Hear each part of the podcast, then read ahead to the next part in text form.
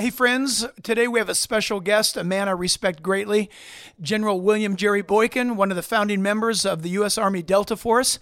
This is a man's man, and we're going to be discussing is masculinity really toxic? Be sure and send me your thoughts and your questions, your comments, and feedback right here at jackhibbs.com. You can always subscribe to Jack Hibbs Podcast by hitting the subscribe button wherever you're at, wherever you listen to your podcast. Then, also, as a reminder, stay connected with me to find fresh new programs, messages, live events, all by going to jackhibbs.com. So, listen, adjust your pods, turn up the volume, get ready. Let's roll.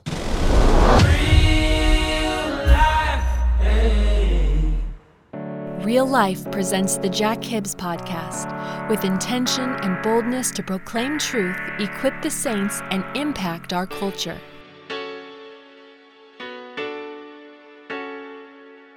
You can get the outlines of this podcast by going to jackhibbs.com slash podcast. Today, if this podcast lifts you up and encourages you to live a more fulfilled life in Christ, then make sure you leave us one of those five-star ratings. To us, that's like saying amen or yes. Then that rating will encourage others to listen. Now open your hearts to what God's Word has to say to you. Here is Jack Hibbs.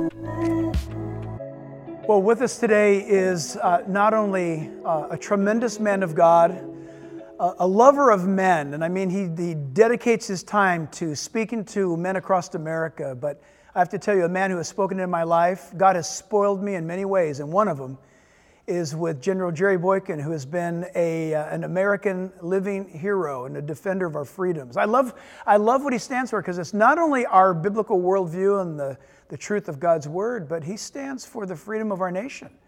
And uh, as long as we have freedom, we can preach, right? If you think about that.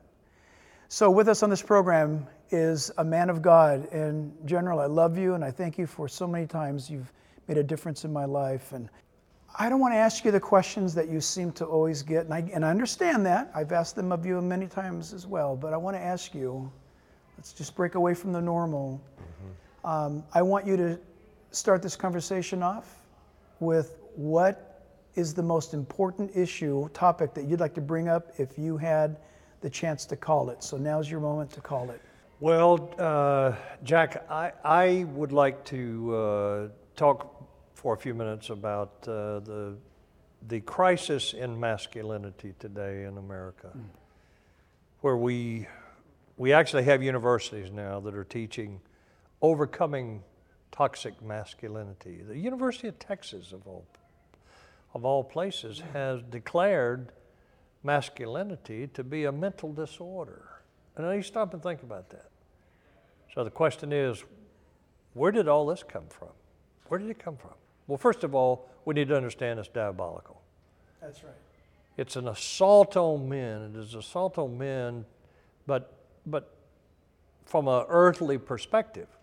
This came out of the Marxist movement in America. People don't yet fully understand that in 1958, the Communist Party USA wrote a book. The title of the book was The Naked Communist, 1958. And what do you think America thought of that book? America laughed and said, You can't take over America. You can't do these things. But they laid out exactly what they were going to do. And what I want to focus on here is one of the things that they were going to do was they were going to destroy the families in America. Make the families disintegrate in America, and the best way to get to the family is through the father. So we're going after men, they said. And what did they say they were going to do? They were going to get, uh, they were going to promote easy divorce. Yep. They were going to promote pornography as a as a First Amendment right. They were going to promote homosexuality as being normal and healthy. So they told us that they were going to destroy the family by going after the men in the home, the fathers in the home, and, and, and look at the crisis in absentee fathers today. And, and it's about it's about 40% for all uh, races, all ethnic groups, but uh, it's about 70 plus percent for the black community, and it's, it's just destroying the black community. But it's affecting all races in, in America. But what they said they were going to do is they were going to promote easy divorce. That's where we came up with no fault divorce. Mm. They were going to promote pornography as being a First Amendment right. They were going to promote homosexuality as being normal and healthy. And then uh, they, they went off and told us about a number of other things, like they were going to get men hooked on gambling and hooked on sports and that type of thing. So if you look at what's happening in the home today, you, you see a lot of men are very distracted by these things. Pornography being probably the worst. But, uh, and that's destroying families, it's destroying relationships. And do you know that uh, according to Josh McDowell, three out of five, every five divorces, pornography is listed as one of the major causes for that divorce. So they have succeeded. This is where it came from. It came from the Communist Party USA because it's their idea that they're going to destroy America as a result of, uh, of, of, the book that they wrote, we need to pay attention to what they're doing. Hey, I have something for you. It's compact, but it's powerful and it packs a punch. It's a booklet that we've put out called Countdown All Eyes on God's Ultimate Endgame. But what does that mean? In light of what's going on in the world around us, I have never seen the pieces coming together so well and so aligned according to Bible prophecy like we see right now in these end times. Are we living in the last days? What should we be looking for? I asked myself these questions, and looking only to the Word of God, I found the answers. True answers according to the Scriptures. Countdown All Eyes on God's Ultimate Endgame is a pocketbook I wrote, and I want you to have it. And this is available for a gift of any amount. Simply go to jackhibbs.com. All the information is right there on how you can obtain a copy for yourself hot off the press, as it were. JackHibbs.com. You can order it now. And so now we fast forward to it, it seems as though that what Isaiah told us in Isaiah chapter 5 that in the last days good would be called evil, right. evil, good, light for dark, dark for light. And so we're seeing it to the point now with such a speed mm-hmm. where if you stand up today and say, um, hey, uh, we're celebrating. Imagine, remember the old days, like almost, uh, it wasn't all that long ago, where you might be at a restaurant because you, you, you've taken Ashley out for an anniversary dinner, or I've got Lisa out for a special dinner, or maybe somebody would say, yeah, yeah, hey, this is our anniversary, we've been married for, and now it went from celebration to, to people just they don't care. It's like, can he do that? What is what was so normal now is something that you almost feel like you have to apologize for. Right. So they're succeeding. And the big lie today, the big lie today is that if you were born with the genitalia of a male, you don't have to spend your life that way. Because what you actually might be is a woman, or vice versa. Now, I, I can tell you how to figure it out. I mean, I can tell you how to know whether you're a man Mankind or not. Mankind has done it pretty well for thousands of years. Done it pretty well. But this is the big lie. And, and the problem is that society has bought into this lie mm. and they're perpetuating this lie. And I don't care what you say, I cannot imagine that any man or woman can change their, their gender, particularly if they go through the surgery and the hormones and all that, and ever really truly be happy no. with what they've done. This is a diabolical uh, issue, Absolutely. and it is, it is influenced right out of the pits of hell. What you said is not only true, but now we are funding with taxpayer dollars to achieve what you just talked about. But if I break open my Bible at the park or at the city and start preaching the gospel, there's a good chance that I will, in fact, you can plan on being harassed. You certainly cannot count on the local power is defending my First Amendment right, if that even exists anymore. But would you say, and I don't want to put words in your mouth, but I view it this way, and it might be extreme.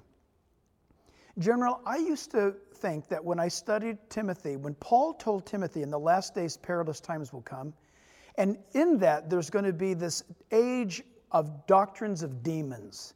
I always put the cults and the occult in that thinking. Oh, yes, oh, occult, Church of Satan.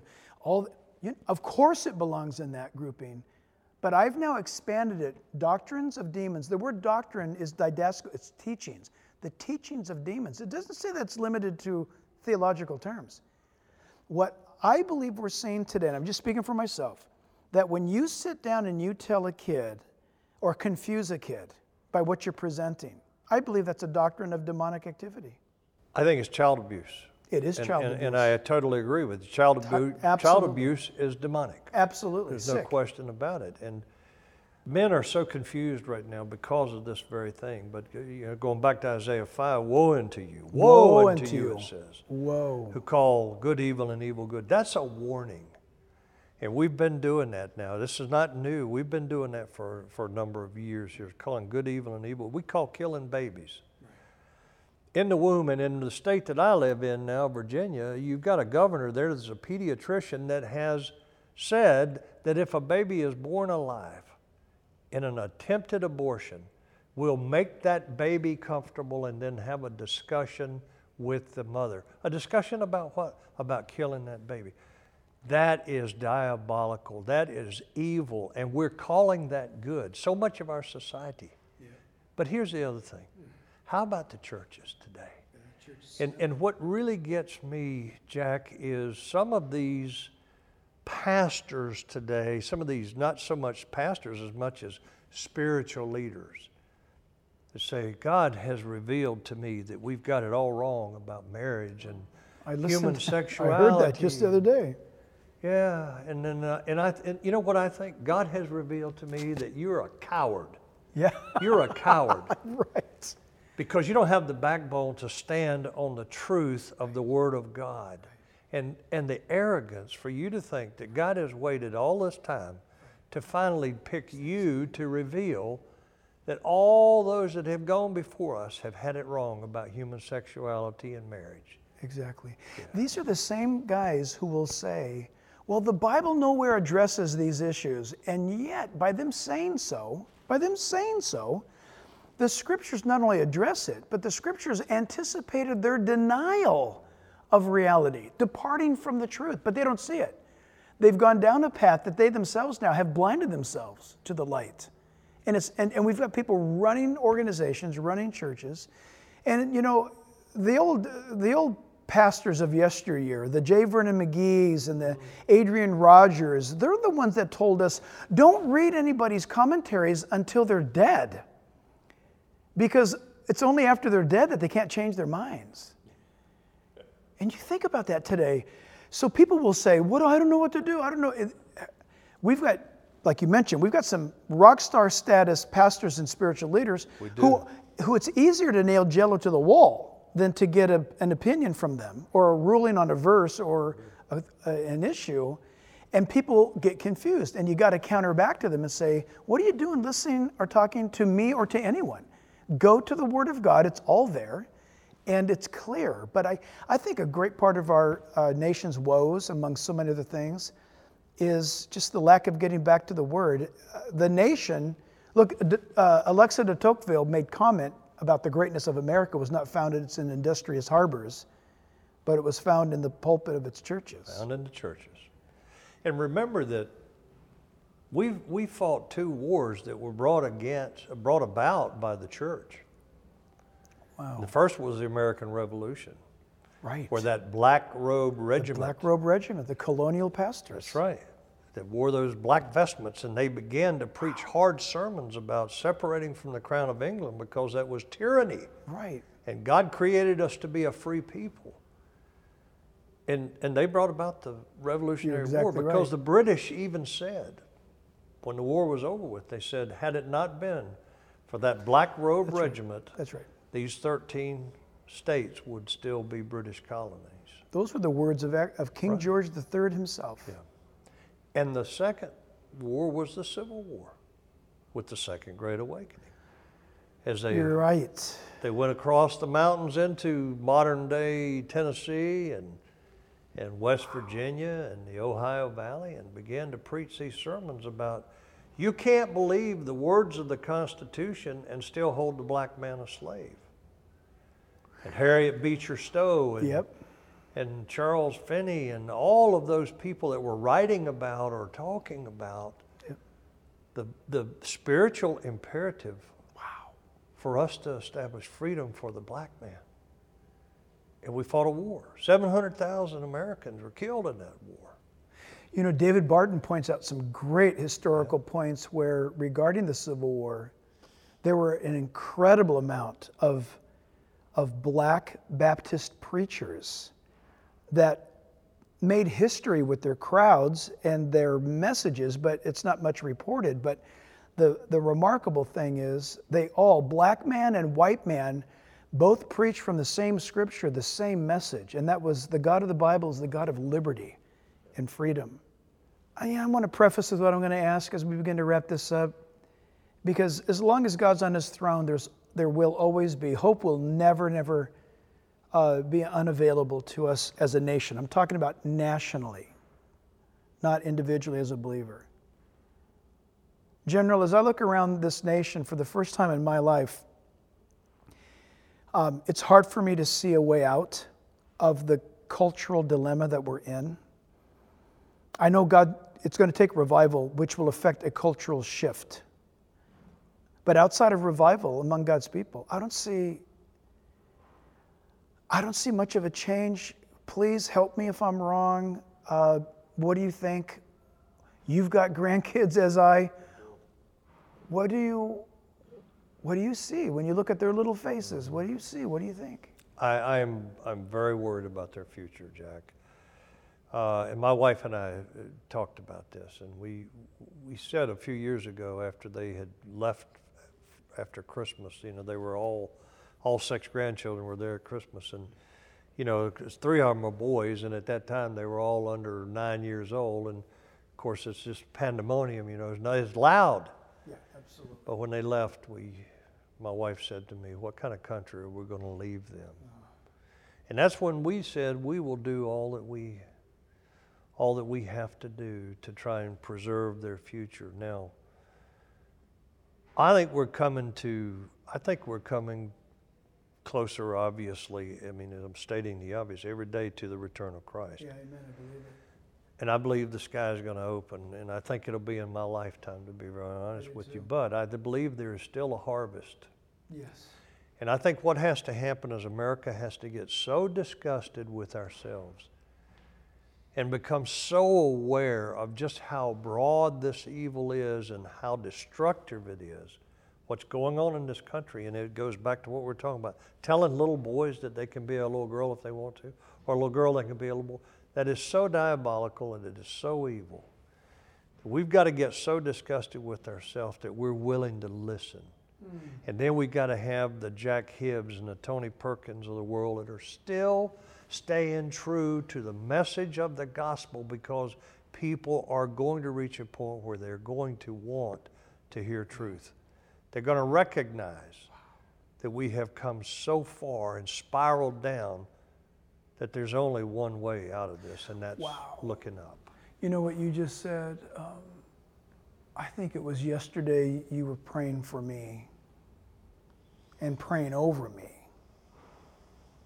And you may not even remember this, but it's been in, just stuck in my head since, and it's created a godly fear. And what it was, you said something to the effect in, in your prayer for me, Jack, God's, God wants to use you. He wants to use you.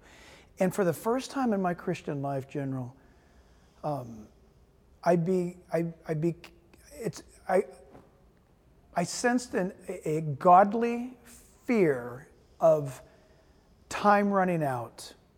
Mm-hmm. Meaning, Lord, if you're speaking through the general, I'm all in that being true, I don't want time to run out. Of course, that's his business, right? But what's been in my mind since you prayed was Jesus, you said, do the work now while you can because night is soon coming mm-hmm. when no man can work. And I'm telling you, listen, friends, uh, boy, I wish we could just go on for hours. But this is, listen, this is part of the legacy and the heritage of walking with Jesus. General Boykin continues to pour his life into thousands of men across this nation. And look, with his decorated career, over 30 years serving this nation in some of the highest levels of our nation's defense, he could be down in Florida right now on a boat fishing, feet up. but he's here in Southern California tonight, making a difference in the lives of men. What does that mean? It means that you fight and you push and you go and you continue until it's over. And it's not over until our great general says so. And our great general's on his way. Remember, the general just alluded to that. Christ is coming. And the Bible says that when he comes, he's coming next time as a victor, not as a sacrifice. He did that once 2,000 years ago. He's not doing that again. He's coming as a victor. He's the King of Kings and the Lord of Lords. And it's our prayer and desire that you know Jesus Christ. Notice we're not peddling a church, a religion, a system. We're not selling you materials and join the club. You notice that? We're inviting you to know Jesus Christ personally as Lord and Savior. That's what we're about. And all the difference of the world will come to you. You want a new life? Jesus is the only way that that can happen. You put your faith and trust in Him, you call out to Him. He said, I'll never leave you or forsake you. So you make sure that that happens in your life. Because aren't you tired? Have you looked around? Have you been terrorized and wrapped up in fear with COVID and all that other stuff? Listen, this is what the world does to you when it gets a chance. Well, you need to find out what Jesus can do with you when he gets a chance to get a hold of you. It'll be a world of difference, both now and forever. So, listen, if you want to find out more, you can visit us, get tons of more teachings, sermons, interviews like this, and so much more. Simply go to jackhibbs.com jackhibbs.com, and you can find out just so much more. And we'd love to welcome you to the family of God if you're making that decision to follow Christ. Until then, General, thank you. God bless you, Thank brother. you. This Jack Hibbs podcast, as well as all the broadcast outreach opportunities, are listener supported. Will you consider partnering with us through a special gift? Go to jackhibbs.com to learn more and stay connected.